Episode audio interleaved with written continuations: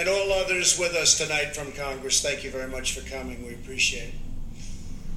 There could be no better place to celebrate America's independence than beneath this magnificent, incredible, majestic mountain monument to the greatest Americans who have ever lived.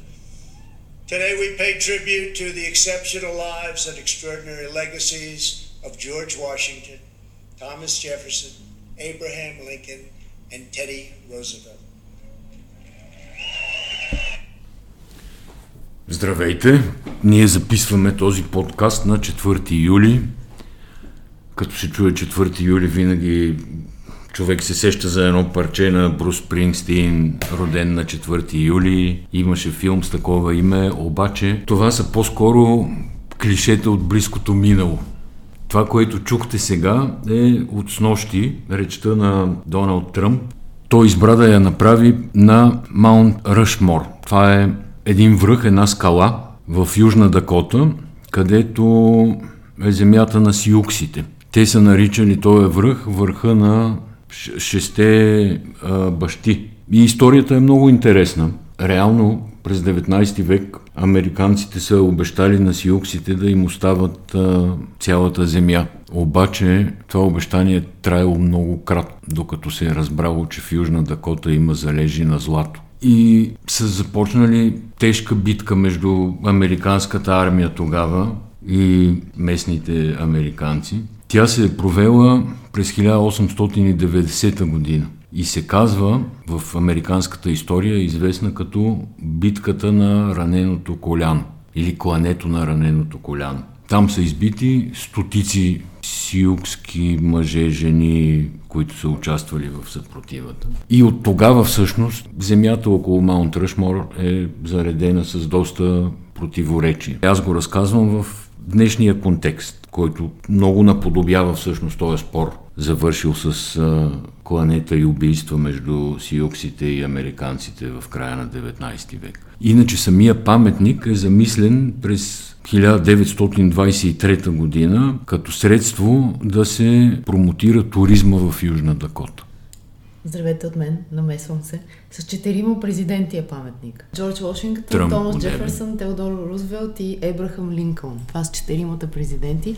Двама от които американската съвременна история в наши дни би искала да сложи малко по-настрани, защото са свързани в момента с... Нещо да ги Не- бояди се в червено, да ги взриви и така нататък. И всъщност той това казва, че няма да позволи този паметник да бъде осквернен. Това идва нали, в седмиците след махането, да кажем, на името на Одро Уилсън от а, Принстън, всички паметници, които бяха осквернени, бутнати, нарисувани, превзети и така нататък. За мен това слово на, на Тръмп, което аз слушах и гледах, прилича на предизборна Е, то е предизборна кампания. Много интересно как медиите отразяват естествено. Fox News е, разбира се, с репортаж, който акцента му е върху словото на Тръмп. CNN с репортаж, чието акцент е, че е крайно неразумно от гледна точка на коронавируса да събере хора. Еми. Малко е лейм обаче цялата работа. Не, Защото не може на да- нали, политическо събитие от такъв характер акцентът ти е да се окаже, че се събрали хора, които е опасно да се заразят. Това по същия начин можеш да напишеш, че на събитията на Black Lives Matter има много хора без да спазват дистанция около, около паметници. По същия начин можеш да, напишеш. Точно Не, но така. това си беше като откриване на предизборна кампания. Избрано място и от тук нататък вече са само избори. Въпреки, И че аз... той заявява в тая реч, че всъщност започва борбата за запазването на американската история и на символите на американската история. Да, и ясно е вече как ще мине ця, целият дебат от тук нататък до изборите. Това ще бъде такъв национализъм, който той Тръмп си е еманация на него. И го гледаме в чист вид в много, на много места по света, между другото. Еми, това е 4 юли, празника на Съединените Американски щати. Май в деня, в който щатите докладват най-много заразени за един ден от Е, коронавирус. по това си приличаме с България. Днеска е деня, в който са най-много регистрирани заразени от началото на пандемията до момента и 7 починали души. Както някой се пошегува, очакваме да видим PCR тестовете на хората, които са били на стадион Васил Левски през седмицата, когато се игра матча за купата на България между ЦСК и Локомотив Пловдив. т.е. не искам да плаша по никакъв начин никой. Нека школата на Мангаров е спокойна. Може пък да вървим Да, да, според мен това е реализация на някакъв план на школата на Мангаров. Нали, особено с 12-те или повече, както ги смятат някои хиляди пуснати на стадиона на матча за купата на България между ЦСК и Локомотив. Тоест ти смяташ, че това е умишлено, така ли? Опитвам се да гадая какво прави всъщност българската власт с а, нали, контрола върху заразата, пандемията, епидемията. Така ли, че има две теми, които в момента силно интересуват хората и наистина са само две. Едната е тези, които още следят коронавируса и се страхуват от новите числа, които се бяха поуспокоили, но сега отново се дигнаха. И другата е Гърция срещу Черноморе. Това са двете основни неща, които се четат, коментират, за които се спори. Така е. Българското море влиза по много интересен начин в новините, обикновено само с високите си цени и строежите. Това са, това са това е рекламната стратегия. А Гърция с опашките по, по границите. Аз нямам представа какво се случва сега на Промахон, но истината е, че в там четвърта, когато беше Сутринта някой беше вълна, написал, че тая сутрин опашката е 12 км. Тая сутрин е 12 да. км. Тоест продължава. И, и това, което искам да кажа, е, че ако хората са готови да чакат 4 часа, 5 часа на границата, за да не отидат на българското море, значи има, Хюстън имаме проблемен положение. Е, имаме проблем.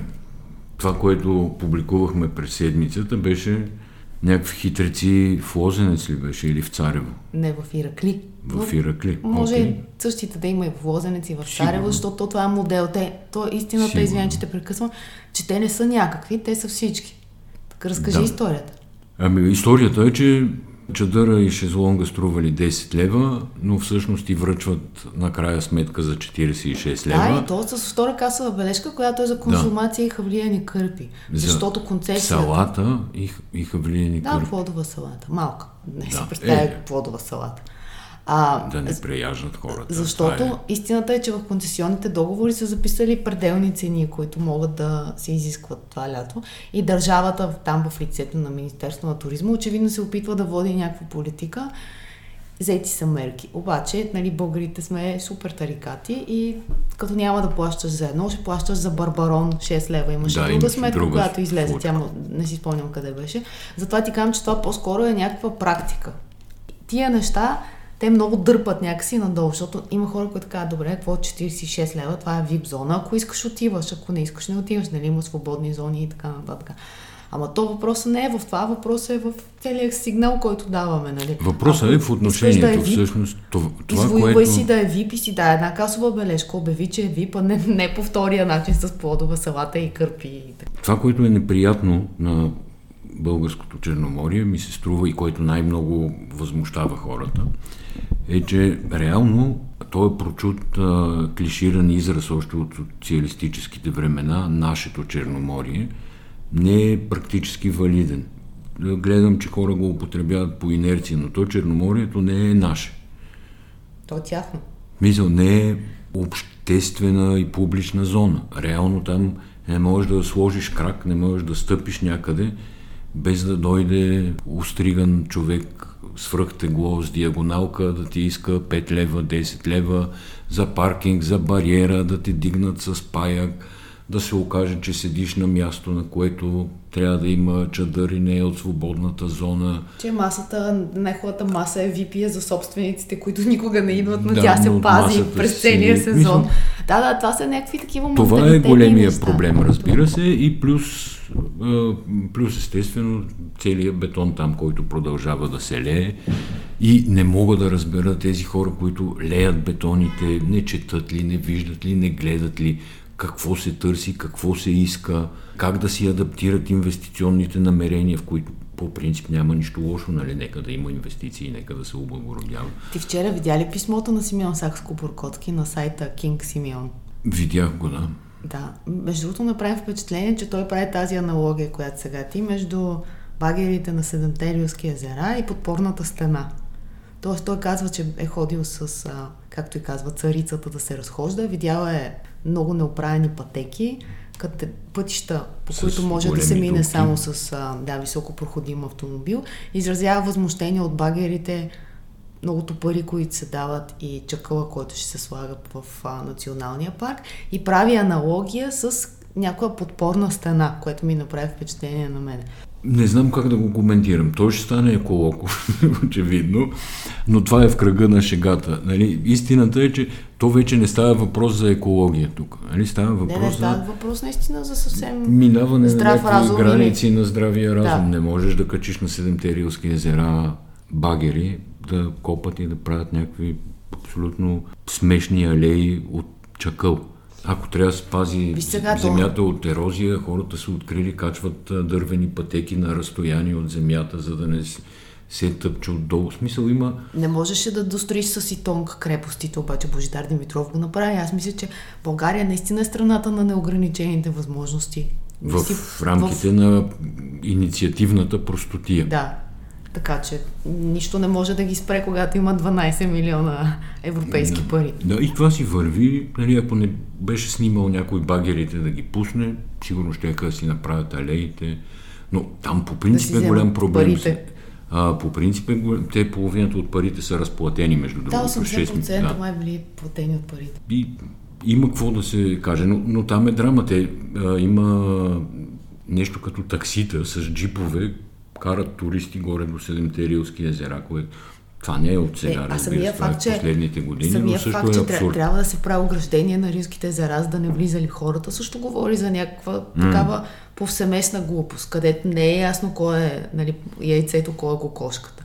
Дали Да. туристите, дали тия, които ги карат, дали тия, които правят оградата. Малко сме като така в затворен кръг. И да напомня, не, не знам дали миналата седмица го говорихме, но реално единственият многоброен протест, който се събра в последните години, според мен, беше миналата, края на миналата седмица, майче, за, Да, говорихме го. на тема, на тази тема. бетона, да. Нали, бетона, Ама екологията точно и колко, е, така нататък. колко е интересно, то става една тема всъщност, че това исках да кажа с, с пример с Емил Сакско-Бургоцки, че той свързва морето и планината и това е една тема. И тя в един момент наистина ще стане темата за кои сме ние, имаме ли акъл в главата си и какво искаме да правим с тази държава. Защото в момента, в който това лято няма да дойдат туристите от Русия, няма да дойдат туристите от Скандинавието или ако дойдат, ще бъдат много по-малък размер. Нали, ти си този, който би трябвало да си спасяваш, така да се каже, економиката. Да кажем, вчера излезе клипа на Надал, който е снимал видео за Майорка, т.е. аналогичен пример. Туристическа дестинация, която изпада в криза заради COVID. И не те е срам, когато По Надал... инициатива на местния общински съвет. Точно така, но когато Надал снима Майорка, предполагам, че не го е срам особено. А ако трябва Григор Димитров да снима Слънчев бряг, мисля, че няма как да се случи просто. Да, да. Омнемя. Един друг много силен сюжет от седмицата. Като казах две теми, всъщност имаше една трета, която предизвика страсти. Това беше писмото на Веж- Вежди Рашидов във вестник в Труд, в което той обвинява всичкия български интелектуален културен елит, че са платени соросоиди, слуги на а, срещу заплащане и всякакви други неща, които можем да си представим в стил. Аз бих го определила някакъв микс между Петю Блъсков и Вежди Рашидов. О, може да се върнем още по-назад във времената на работническо дело, когато там нали, някакви другари бяха закремявани през статии и после им се случваха разни работи, нали, които много не се знаеше точно какво им се случва, но тия другари някакси изчезваха от публичното пространство. Мога да се търси и пример в културната революция в Китай, където също чрез така наречените дадзи бао, нали, по списък а, някакви хора, които биваха обявявани за врагове на народа. А той списъка на, на Рашидов е страшно дълъг. Аз въобще се очудвам, че той може да седне и едно е да изразиш теза, която на мен е неговата теза ми е пределно ясна. Тя си е негова.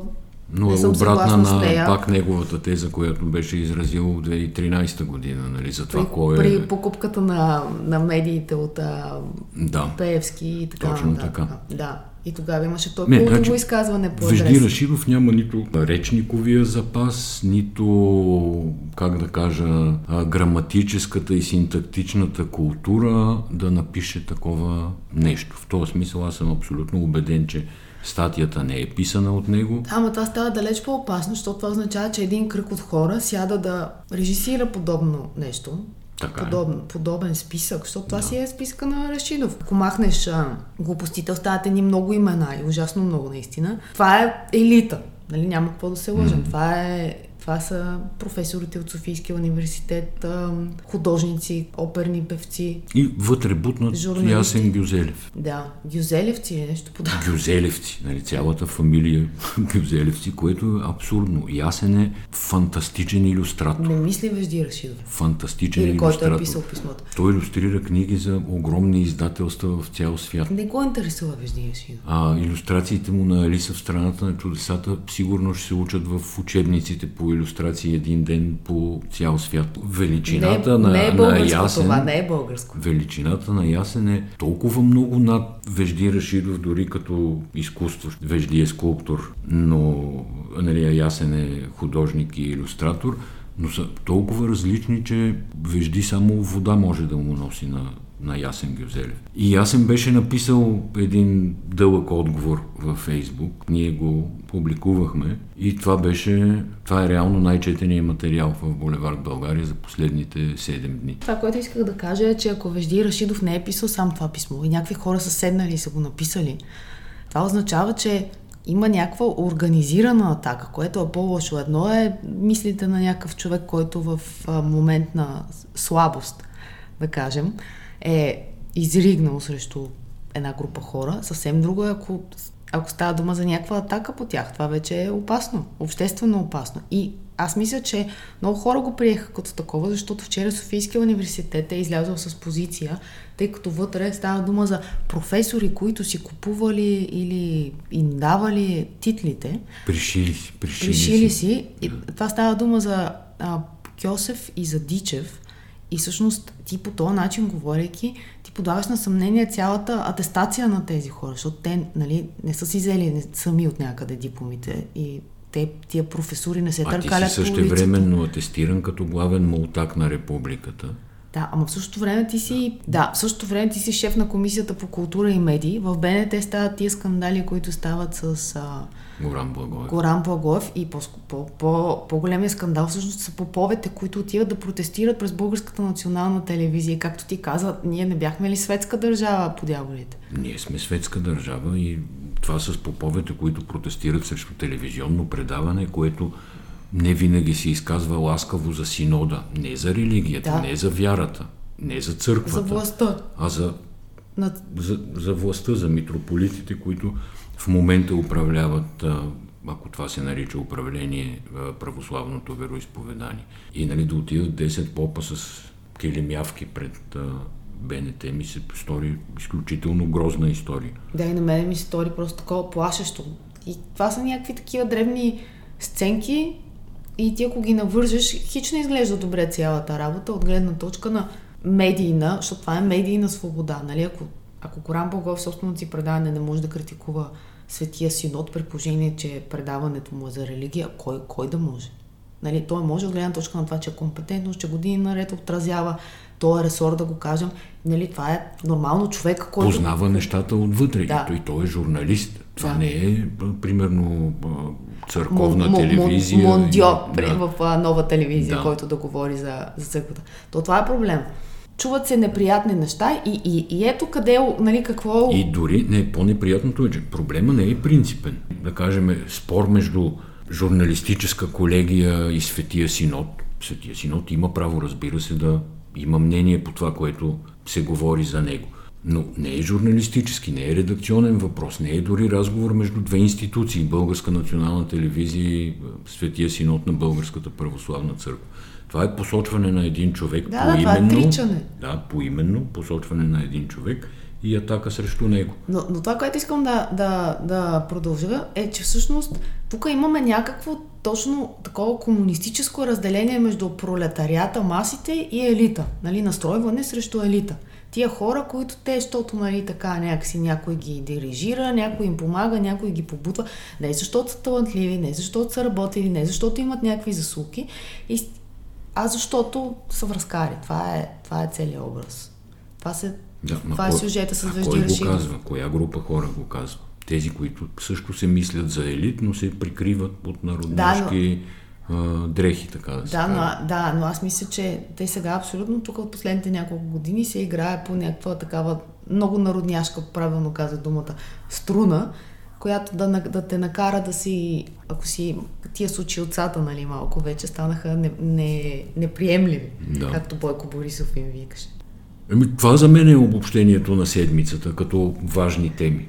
Острата чувствителност на хората към това, което се прави по а, българското Черноморие, териториално българско Черноморие – между другото, това за Черноморията и за, и за природа, това е възможно най-патриотичната тема. Значи, ако има, остави цървулите, остави народните носи и всякаквите глупости, ако има истински патриотизъм и трябва да се работи политически по него, това са природните богатства. Нещо, това е което е, да, ти се земята, раждаш на една земята, територия, която така. не избираш, тя е твоя държава и и то ти е дадено, даден ти е този въздух, тая природа, ти би трябвало да можеш да отидеш. И това трябва да е темата за патриотизма, въобще не е за Вазов и за Ботев в учебниците, точно в кой клас ще се учат, как ще се преподават, защото никой не ти е забранил да си купиш едно томче на Ботев, едно томче на Вазов, да си го четеш, учиш на училище, да, в училище ще научиш нещо друго, може пък някой съвременен автор да прочетеш и така нататък. Обаче това за нещо, което ти всеки ден, те Вазов и Ботев за какво пишат? За природата. Нали? Половината неща са за свободата, за духа и другата, другите да. са за слънцето, небето и така нататък. Та за мен това е възможно най-патриотичната тема в момента. И ако съм, нали, се занимавам с политика, абсолютно бих я използвала, но не като екологична тема, в никакъв случай, нали, като екологична тема. Защото това звучи наистина нещо като швейцарски грантове, едни хора, които нещо ходят и работят протестиращи. Това трябва да си бъде всекидневно политическо говорене и говориш на всички, на цяла България, независимо кой къде живее. Ама чува ли си някоя от действащите политически партии, не, искам да ги наричам сили, и съобщо да каже нещо по въпроса. Независимо ГЕРБ, патриоти, атаки, БСП-та, Слави Трифоновци, Майя Манолова, Демократична България, не съм чул от, от тези хора, от които се очаква нали, да се борят за народния вод до година през март. Аз мятам, че те до година през март вече се виждат всичките как са седнали на една маса и управляват, управляват някаква колективна власт с ДПС най-отгоре, разбира се, да. защото това е партията с най-сигурния електорат в България. Една тема, която много изненадващо се появи, на мен ми е много интересна. Ние преди време говорихме за документалния филм, който аз тогава гледах, за Джефри Епстин. Ти не го гледа по Netflix, но аз ти го разказах, така че си напълно осведомен. Неговата приятелка, Гилейн Максуел, беше изчезнала. Значи Епстин миналата година през август месец беше намерен в килията си обесен. Той а, разследването беше за злоупотреба с малолетни момичета. Делото си върви години наред. Появяват се нови, на огромна нови мрежа, педофилска свидетели. И така нататък. Да, както ги наричат партията на Максуел, където ходят топ елита на, на Америка. И Гилен беше изчезнала. Сега през тази седмица тя, те се е намерили в Бетфорд, в Нью Хемпшир, което за мен е голяма новина.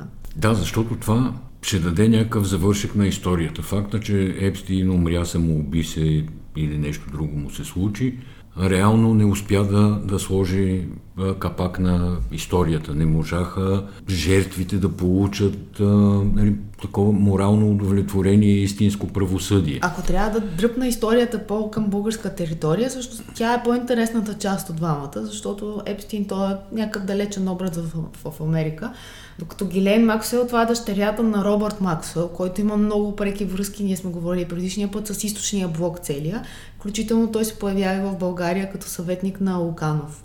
По принцип, той имаше много близки отношения с Андрей Луканов. И с Тодор Живков, въобще с целия да. режим. Той също е намерен как да го кажа, паднал от яхтата си, от яхтата си, да. да. Аз помня даже помня случката, помня нали, как беше отразена от медиите. Така или иначе, смърт при неизяснени обстоятелства през 91 година, това са тук най-такива бурните години. Това е в момента, в който започнаха разкритията около неговия пенсионен фонд. Да, то пенсионен фонд така или иначе фалира, те разпродават цялото имущество и Гилен заминава за Америка, където много бързо влиза в елита там. Тя си идва от британския елит, отива и се инкорпорира в американския и започва връзка с а, Джефри Епстин. И всъщност тя е в поне според документалния филм на Netflix, откъдето моята информация, който е смесен с а, документални разкази, момиче, свидетелски разкази на момичета, има полицията в Палм Бич, откъдето всъщност тръгва разследването. Има свидетелки, които казват, че се оплакали на FBI. FBI въобще все едно такова, дел, такова оплакване не се е случило, все едно няма такъв казус. И те показват многото връзки и големите връзки на самия Епстин, който успява толкова години да се а, да се отърве буквално. Ами това да, са връзки Гилей, през зависимости, защото ти като хванеш, да кажем, тежка публична личност, заведеш я на своя парти с Точно момичета, така. снимаш, снимаш я, всичко после става изключително лесно за тебе Та според през средствата филм, на изнудване. Гелейн е тази, която прави мрежата от момичета. Тоест тя участва, тя не е някаква жертва нали, до него в никакъв случай. Тя е тази, която прави връзките с момичетата, като той прави някаква като такава пирамида финансова. Абсолютно по същия начин прави с момичетата. Той взима едно момиче и му казва, използва го с неговите масажи, класи. Това е, това е схемата. Той ляга на някаква масажна маса, покрит с хавлия, после вече не е покрит, сещаш се. И оттам нататъка това момиче трябва да доведе други момичета. То спира вече да бъде негова жертва, да кажем. Мултилевел маркетинг. Да, това да? точно Орифлейм схемата. Така. И, и сега, сега се очаква то... Гилейн да разкаже много неща, за да може, както ти каза, картината да се завърши. Има интересни подробности също. Той до момента разследването не може да отговори какъв е реално източника на неговото, на неговото богатство. Да. На Епстин. Mm-hmm. Нали, той има частен остров в Караибите, има къщи в Париж, в Америка, в Лондон, да. на един милион места. И не се знае фактическия източник на неговото богатство. Той се е представил винаги като финансов консултант. Но един, единственият установен клиент mm-hmm. със сигурност това е основателя и собственика на Виктория Секрет. Да, това е Абъркромби Фич Уекснер се казва. Така, Уекснер. Обаче за него... Той, а, Уекснер му дава генерално пълномощно в някакъв момент на Епстин, да. който Нали, в последствие се разбира, че злоупотребява с огромни средства. Да, той му от няколко от... милиона, десетки милиона взима а, Епстин от Уекснер, да. а Уекснер има добра репутация. Значи той е един от големите в модния бизнес. И в, в сериала се намеква, че те са имали хомосексуална връзка. Това го разказва съдружник на Епстин, okay. който казва той докато беше при, с мене съдружник, а те са правили там някаква пирамида заедно. Неговия съдружник е лежал в затвора, но по същото време Епстин контактува с Уекснер, който е базиран в Охайо. И а, Епстин лети постоянно до Охайо. И има разпит на, с картина и, и разследващите питат Епстин, вие имали ли сте хомосексуална връзка с Уекснер? И той отговаря, смятате ли се за бисексуален? И той отговаря не, на всички тия въпроси не. Но така както е монтирано, става дума за нещо подобно. И всъщност той Екснер прекъсва взаимоотношения и никога не коментира по въпроса. Но това, че той е собственик на Виктория Секрет, жестоко помага на Епстин да набира момичета, защото голяма част от момичетата отиват там в хотела му, за да нещо стават манекенки на Виктория Секрет. Само да завърша разказа с това колко все пак е ефективна американската полиция, да кажем, или FBI в случая. Е, кол- колко да е ефективна FBI при положение, че преди 20 години са започнали първите Не, не, друго имам предвид. Друго имам предвид. Къде намират сега Гилейн Максуел? В Нью Хемпшир. Да. Нью Хемпшир е северен щат на източното крайбрежие на Съединените щати, огромни гори, по принцип е щат, в който богати хора се пенсионират, отиват да живеят там. Уникално красив, уникално природен, ако върнем към предишната тема, няма... Има ли багери с чакъл? Няма багери, няма чакъл, няма строителство, няма нищо. Има едно-две пристанища там, които са запазени още от 17-18 век и горе-долу в същия вид изглеждат и сега. И това е общо взето всичко. Но те я намират през покупката на имението. Тя декември месец 2019 си купува 156 акра имени. Тя е платила 1 милион и 70 хиляди долара за вила с огромна земя в да, гора наоколо. Тя го купува, плаща 100% в брой, 1 милион долара.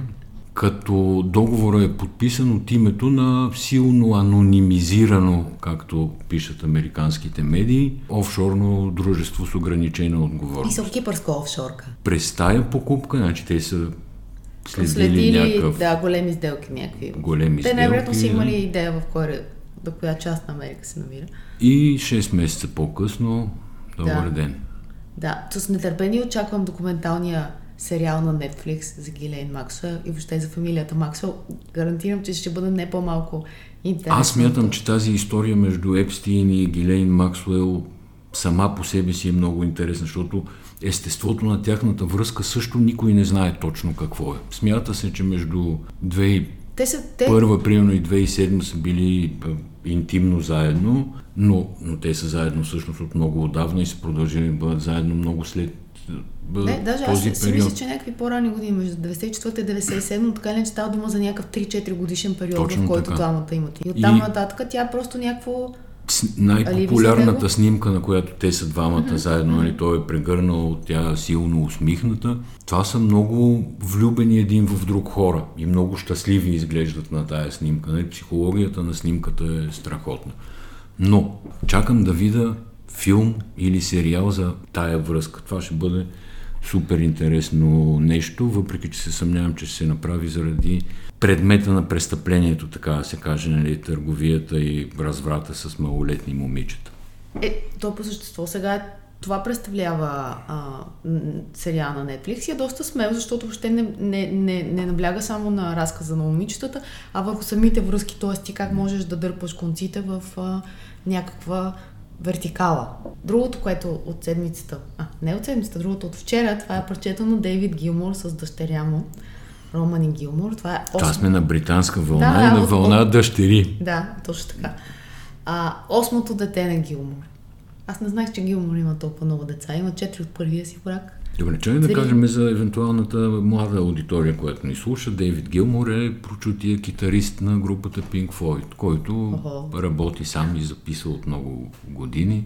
Прави интересни концерти, ходи да прави един концерт минал, по-миналата година в Помпей, т.е. да повтори фактически най-прекрасния концерт а, и най-прекрасния запис, който Pink Floyd са правили някога, именно Помпей. Та този е голяма звезда, огромна мега звезда в световния шоу бизнес и музикален бизнес. И сега, както ти казваш, той има 8 деца. Последното, ти ме очуди с това, че Дейвид Гилмор трябва да има представяне, но окей. със сигурност от едно поколение нататък не го знае. Последното му дете, най-малката дъщеря, Романи се казва, свири на арфа и те записват това парче, което е абсолютно прекрасно, спокойно, леко в стил Ленард Коен, но двамата пеят на два гласа, той свири на акустична китара с найлонови струни, тя свири на арфа, също с найлонови струни. И е една фантастична идилия. Искаш да ти го пусна. Да, няма нищо общо с злобата на деня.